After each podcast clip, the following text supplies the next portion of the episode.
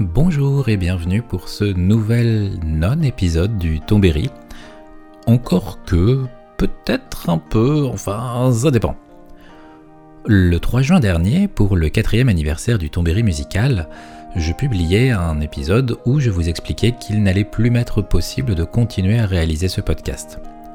Le temps laissé par mon nouveau travail et mon autre podcast en parallèle, Entrée plat dessert, m'a mené à cette conclusion. La recherche bibliographique, la prise de notes, la mise en place d'un plan, l'écriture, l'enregistrement, le montage, tout cela devenait trop chronophage et s'imposait sur les rares temps libres qu'il me restait. Il n'y avait aucun équilibre là-dedans. Au jour de cette annonce, je n'avais sorti qu'un seul épisode sur l'année 2021, un épisode sur Outer Wilds, dont je suis très content, qui symboliquement durait 22 minutes. Donc la production du Tombéry musical en 2021, c'était un épisode de 22 minutes. Devant ce constat et l'absence de changement dans mon emploi du temps, il m'est apparu plus honnête de vous signifier un arrêt de l'émission pour ne pas que vous attendiez un épisode que je n'aurais probablement pas pu vous proposer. Même si tout cela est fait bénévolement, je me sentais malgré tout redevable d'une certaine honnêteté vis-à-vis de ce que je pensais être les perspectives du Tombéry musical. Vos messages, en commentaire sur YouTube, en réponse et en DM sur Twitter, m'ont énormément touché à un degré que vous n'imaginez pas. Et voir que le nombre d'abonnés continuait à augmenter malgré l'annonce de l'arrêt de l'émission m'a vraiment beaucoup surpris. Depuis l'épisode sur Outer Wilds en mars 2021, j'avais entamé l'écriture d'un épisode pensant qu'il pourrait voir le jour, mais ce ne fut pas le cas. Le sujet était trop vaste, le projet trop long, et je me suis épuisé avant d'en voir le bout. J'avais cessé toute écriture, mais l'envie, elle, était toujours là. Lire sur le jeu vidéo, apprendre des anecdotes sur les créateurs et créatrices, l'envers du décor, tout ce qui se cache derrière les jeux que nous aimons et qui donne encore plus de relief et de richesse au titre auquel nous jouons, cette curiosité et ce port du monde du jeu vidéo me passionnaient et me passionnent toujours autant. Récemment, pour des raisons personnelles, j'ai pu avoir un peu plus de temps pour moi et l'envie de partager avec vous ces histoires m'est revenue à toute vitesse. J'aime énormément faire des recherches, écrire dessus et par-dessus tout les partager avec vous. Et le moins que l'on puisse dire, c'est que vous me le rendez bien. Alors, euh, désolé de faire la girouette, mais vous allez devoir vous coltiner de nouveaux épisodes du Tombéry musical. Je suis désolé de cette annonce qui me fait penser au même du gamin qui publie des vidéos J'arrête YouTube, non je reviens, non j'arrête définitivement, et j'en rigole moi-même, vous pouvez aussi vous moquer de moi sur ce plan, mais dans le fond, Osef, parce que bah en fait je vais pas m'arrêter là pour autant.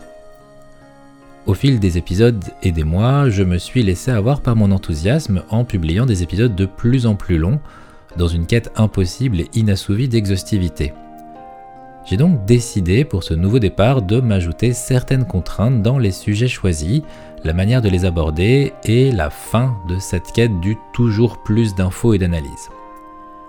Cette décision, je l'ai prise pour moi, afin que la réalisation des épisodes ne m'oblige pas à sacrifier mes week-ends off sur trois mois, et que je puisse essayer de concilier au mieux mon attrait pour le partage des petites histoires en rapport avec le monde du jeu vidéo et ma vie extra-professionnelle, extra-podcast aussi. Mais en y réfléchissant, je me dis que ce nouveau format pourra être plus pratique pour vous aussi, avec des épisodes plus courts, facilitant l'écoute en une fois et pouvant arrêter de dissuader fort logiquement une personne non fan qui se voit proposer deux heures d'émission sur Ace Combat. Je ne vous juge pas, ça me paraît tout à fait normal de ne pas être tenté pour autant. Le Tombéry revient donc dès le mois prochain pour au moins 6 épisodes, un par mois pendant 6 mois, avec des épisodes d'environ 30 minutes. Par la suite, je ne sais pas encore ce qu'il en sera, je ne pense pas pouvoir garder ce rythme, mais j'espère que ce nouveau format me permettra de poursuivre l'émission et qu'il vous plaira. C'est en tout cas ce que je crois aujourd'hui.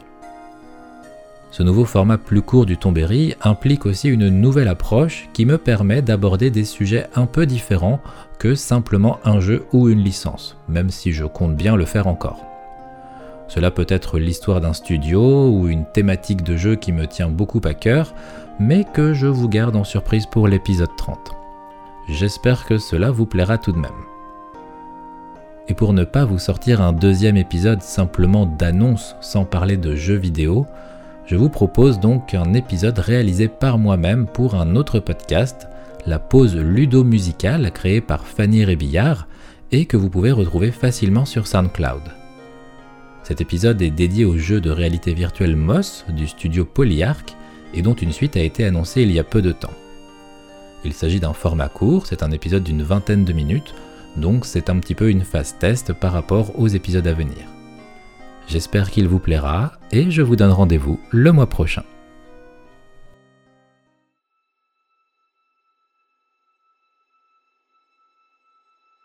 Bonjour, je suis Riff en piscine et aujourd'hui j'ai l'honneur et le plaisir d'être votre guide pour ce nouvel épisode de la pause musicale.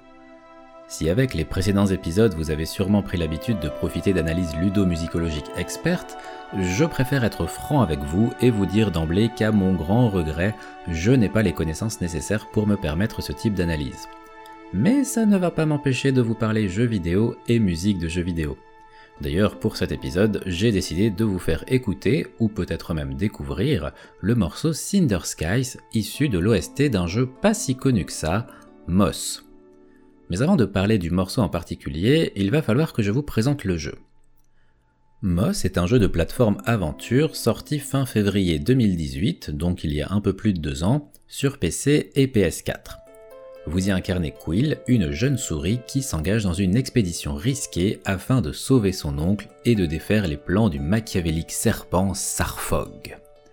Le tout se déroule dans une ambiance poétique et intimiste où les légers bruits de pas de Quill s'effacent dans une forêt qui semble bien trop grande et vaste pour elle, car oui, Quill est une femelle, et où les ombres démesurées des autres animaux peuplant ce décor vous ramènent constamment au danger de cette aventure. Et là, vous vous demandez pourquoi vous n'avez pas déjà joué à ce jeu qui a l'air vachement bien. Et qui l'est, je peux vous l'affirmer. La réponse est malheureusement qu'il s'agit d'un jeu exclusif en réalité virtuelle. Et eh oui, si vous voulez y jouer, il vous faudra un Oculus Rift ou un casque PSVR. En plus de cela, Moss est un jeu très court, comme la grande majorité des jeux VR, 2 à 3 heures grand maximum suffisent à en faire le tour. À 30 euros le jeu hors promo, on peut comprendre que tel un slip trop serré, il ne convient pas à toutes les bourses. Mais j'ai cédé quand même il y a peu, j'ai pu vivre l'expérience par moi-même, et c'était drôlement chouette. Moss est le premier jeu du studio Polyarch, un studio composé d'une vingtaine de personnes et fondé en 2015 par trois anciens de Bungie qui avaient travaillé sur Destiny et Halo Reach. Ten Armstrong, Chris Alderson et Danny Bula, rien à voir avec l'empereur romain. Ensemble, ils décidèrent de former ce nouveau studio pour se concentrer sur des jeux dédiés à la réalité virtuelle. Moss est actuellement leur premier et seul jeu en attendant la suite. Et dès son premier jeu, le studio se fait un nom puisque les critiques, sans être dithyrambiques, saluent la justesse du gameplay, ce qui n'est pas une mince affaire pour un jeu en réalité virtuelle. Mais aussi des graphismes soignés, des animations irréprochables, coup de cœur pour l'animation de Quill qui galère à grimper des petits obstacles et pousse sur ses petits bras, et une ambiance immersive. Ce qui souvent implique une bande son de qualité, et ça tombe très bien parce que ça fait ma liaison pour vous parler de Jason Graves, le compositeur des musiques de Moss. Si Polyarch est allé chercher Jason Graves pour son premier jeu, ce n'est pas par hasard. Le mec est loin d'être un Mickey. Encore que, il est impossible d'évaluer les talents de compositeur de la souris de Disney, on sait juste qu'en tant que chef d'orchestre, il ne lui arrive que des mésaventures, en attestent les films animés Symphony Hour et The Band Concert. Mais je m'égare. Jason Graves, donc né en 1973, est un compositeur multimédia dans le sens où il a travaillé aussi bien pour la télé, entre autres sur des reportages de Discovery Channel, National Geographic ou ESPN, mais aussi pour le cinéma, sur des films que je vous avoue ne pas connaître, tels que The Collector en 2005, Unknown Color en 2014 ou Adrenaline en 2015, et ce qui nous intéresse ici pour le média vidéoludique, alors, euh, bien sûr, il n'a pas commencé directement sous la lumière des projecteurs, avec notamment un jeu d'oral exploratrice ou le beat'em all Jeanne d'Arc d'Enlight Software sorti en 2004. Mais ne vous y trompez pas, sa ludomusicographie est si longue que je ne pourrais pas vous la lire dans le temps qui m'est imparti pour ce podcast, donc inexorablement il y a dans le tas à boire et à manger. Et rappelons tout de même que la réussite critique ou populaire d'un jeu n'est pas représentative de la qualité de son OST. Nous allons donc préciser quelques jeux plus notables sur lesquels il a travaillé, tels que la trilogie Dead Space, Until Dawn, Evolve, The Order 1886, Might and Magic Heroes 6, le remake 2013 de Devil May Cry, le remake la même année de Tomb Raider, Far Cry Primal et très récemment Man of Medan. Donc on part sur un CV plutôt éclectique. A noter, petit aparté avant de se focaliser sur Moss, que pour l'OST de Far Cry Primal, Graves s'est imposé de composer uniquement avec des instruments issus de matériaux utilisés à l'époque où se déroule le jeu, ce qui donne au résultat final une cohérence immersive absolument fantastique et forcément je vous recommande d'aller l'écouter, mais après ce podcast. Merci. Moss donc, car c'est le sujet du jour, présente une différence notable avec tous les jeux listés précédemment. C'est un jeu en réalité virtuelle. Eh bien, pas de souci, c'est aussi un domaine que Jason Graves connaît bien, puisqu'il avait auparavant composé pour Lone Echo, Until Dawn Rush of Blood, Farland ou Echo Arena. Et c'est un point important car composer pour un jeu vidéo et composer pour un jeu en réalité virtuelle, ce n'est pas la même chose. Mais ça c'est un point dont je vais vous parler un tout petit peu plus tard. D'abord, parlons de la musique de Moss, qui est un jeu où s'alternent des phases de puzzle plateforme et des phases de combat dans un environnement naturel, verdoyant dans sa majorité. Pour cette OST, Graves a opté pour une approche avec des thèmes récurrents, au nombre de 6 de son propre aveu, qui vont se retrouver et évoluer au fil de l'OST. Son but était de transmettre par la musique la différence de taille entre Quill, petite souris, et les décors et ennemis parfois démesurés face à elle. Pour cela, il a choisi d'utiliser des instruments tels que la harpe celtique, le siyotanka, une flûte des Indiens des plaines des États-Unis, le cor anglais, le ukulélé, la flûte, le violon et le dulcimer, ainsi que sa variante, le hammer dulcimer, instrument à cordes frappées qui est une variante du santour perse et que l'on retrouve plutôt dans certaines zones des États-Unis, d'Australie et en Irlande. Il décrit avoir voulu utiliser des instruments de petite taille rapport à celle de Quill, avec comme objectif d'obtenir une ambiance musicale intemporelle et motivante. La plupart des morceaux du jeu se calent in-game à la fois sur des passages d'exploration et de combat. Pour réussir ce défi, il a opté pour une composition qui est parfois jouée en intervalles de quinte, sans tierces, générant ainsi des accords incomplets. Il devient impossible à l'écoute de savoir si la musique est en accord majeur ou mineur, et son impact sur l'émotion générée devient libre, tout comme les Graves dans sa composition, qui, en incorporant de nouveau la tierce dans certains passages, va faire varier le ton musical. Cette approche provoque même à l'écoute une sensation d'ambiance médiévale à fond celtique, on se croirait parfois en vadrouille sur les terres du Rohan. Si vous écoutez toute l'OST, vous remarquerez qu'il est souvent impossible de savoir quels passages sont rattachés à de la plateforme ou du combat. L'exercice sera plus simple quand à la fin de ce podcast vous écouterez le morceau Cinder Skies que j'ai choisi pour l'occasion. Vous entendrez alors comment dans un seul morceau se mélangent des passages corrélés à une situation de plateforme ou à une situation de combat. Mais pour qu'une OST passe bien et soit efficace en jeu, il faut aussi une étroite collaboration avec le sound design et c'est pour cela que Jason Graves a travaillé avec Stephen Ode, audio designer sur Moss, qui avait auparavant travaillé sur les jeux Destiny, Red Faction Armageddon et Insane, le jeu supervisé par Guillermo del Toro, mais malheureusement tué dans l'œuf. Jason et Stephen ont donc échangé de manière très régulière leurs travaux, chacun influençant le travail de l'autre, Jason cherchant la musique qui s'incorporerait le mieux dans l'ambiance sonore, et Stephen adaptant le sound design pour tenter au mieux de se caler sur le rythme et les accords de Jason.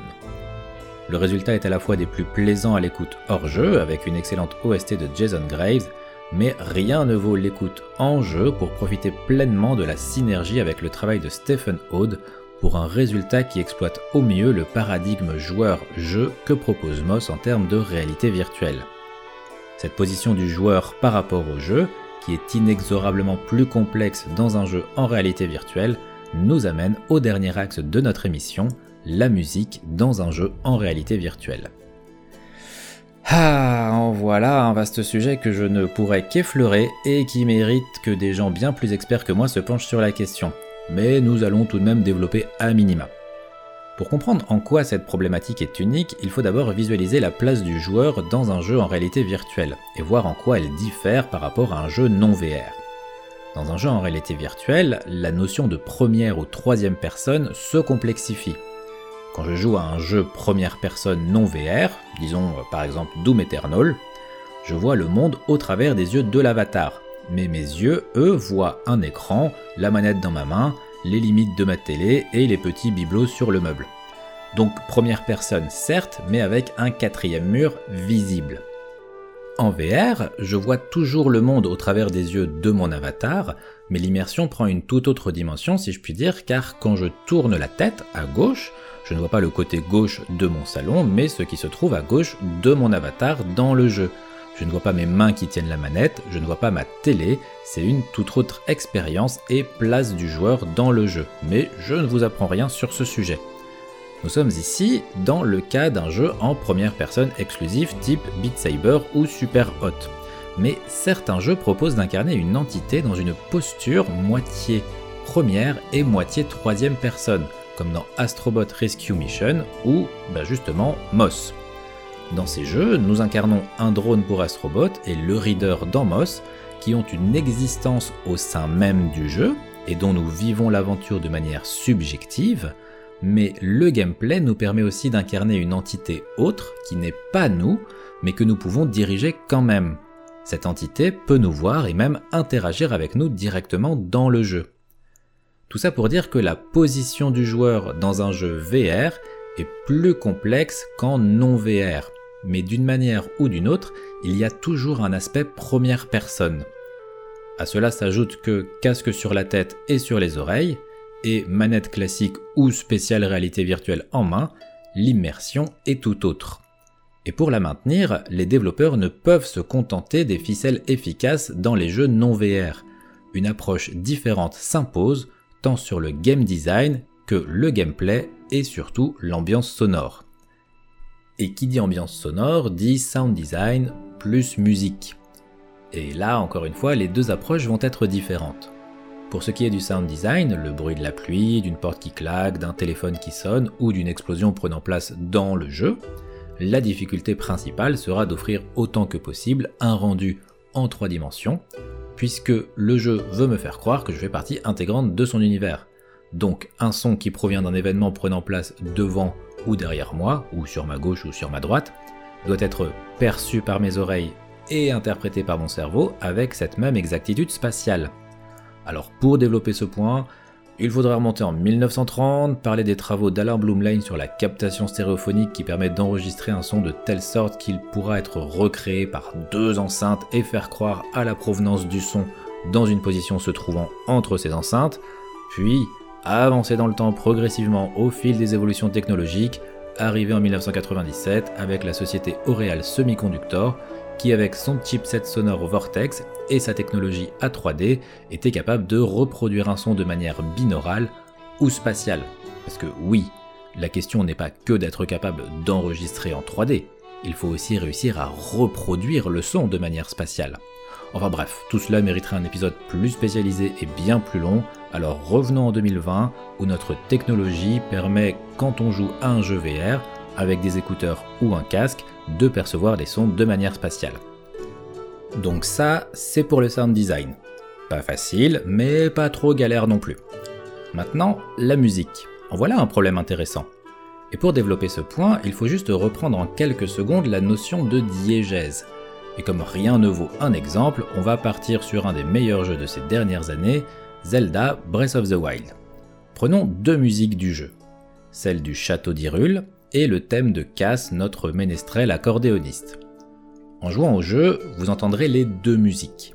Mais celle du château d'Hyrule n'existe pas dans le jeu. Link ne l'entend pas. Elle est non diégétique. La musique de Cass, jouée par lui-même dans le jeu, et donc existante dans l'univers du jeu, peut être entendue par Link. Elle est diégétique. Revenons maintenant à nos jeux VR. Puisque tout doit être immersif, comment justifier une musique que nous, joueurs, entendrions durant notre session de jeu qui ne soit pas diégétique qui donc n'existerait pas dans l'univers du jeu? Une musique non diégétique ne serait qu'un rappel au joueur de sa position de joueur et non d'avatar, ce qui va à l'encontre de l'immersion dans l'expérience VR. Je vais être franc avec vous, il n'y a pas de réponse exacte à cette équation. Mais certains compositeurs ont proposé des réponses et des solutions. La première est de faire des musiques subtiles et d'intensité progressive dont l'apparition ne va pas choquer le joueur, elles vont se définir comme des musiques de fond discrètes sur lesquelles le joueur ne va pas s'apesantir et se rappeler qu'il est en train de jouer. Cela est bien sûr plus aisé sur des musiques d'ambiance que de combat. Allez faire quelque chose de subtil et progressif en tome de combat, alors là, bon courage. Une autre solution est d'utiliser ce qu'on appelle l'effet de proximité. Lorsque la source sonore se tient très près du micro, comme moi là par exemple, les fréquences graves sont captées plus fortement. Mal fait, cela donne juste une sensation d'écoute désagréable. Mais correctement équilibré, cet effet est connu pour donner à l'écoute la sensation que le son ne vient pas de l'extérieur mais directement de notre tête. Voici deux méthodes parmi d'autres qui permettent à certains compositeurs et certaines compositrices de gérer la complexité de la composition musicale dans un jeu en réalité virtuelle. Je vous épargne la situation qui existe dans certains jeux où une musique non diégétique devient diégétique comme dans le jeu Dragonfront où le thème d'intro, non diégétique, devient diégétique et mixé comme provenant d'une radio se trouvant dans le jeu une fois que le joueur lance sa partie. Enfin, et promis nous nous quitterons là-dessus, la musique de jeux vidéo dans l'expérience VR a un possible rôle, hors immersif, très important à jouer. Je ne vous apprendrai rien en vous parlant du motion sickness des jeux en réalité virtuelle, ce trouble que l'on peut rapprocher du mal des transports. Cela est dû, comme dans une voiture, à une discordance entre ce qui est vu par les yeux et ce qui est perçu par l'oreille interne en termes de position dans l'espace et de mouvement. Et là, vous allez me dire, quel rapport avec la musique? Eh bien, c'est très simple, Jamy. Une étude parue dans le journal Applied Ergonomics en mai 2014, dont vous trouverez normalement le lien en description, démontre qu'un stimulus sonore musical, défini comme amical et agréable par l'auditeur, diminue de manière significative la cinétose, le mal des transports. Il est donc abordé en plus par les compositeurs la possibilité d'utiliser leur musique comme moyen de diminuer le motion sickness en jeu, ce qui n'est pas négligeable vu comme ce trouble peut décourager les gens à se lancer dans l'expérience VR. Mais cet effet ne pourra s'appliquer pour vous, car c'est en dehors du jeu que vous allez enfin pouvoir écouter le morceau Cinder Skies, car c'est la fin de ce podcast. Merci beaucoup pour votre écoute et votre attention, et prenez soin de vous.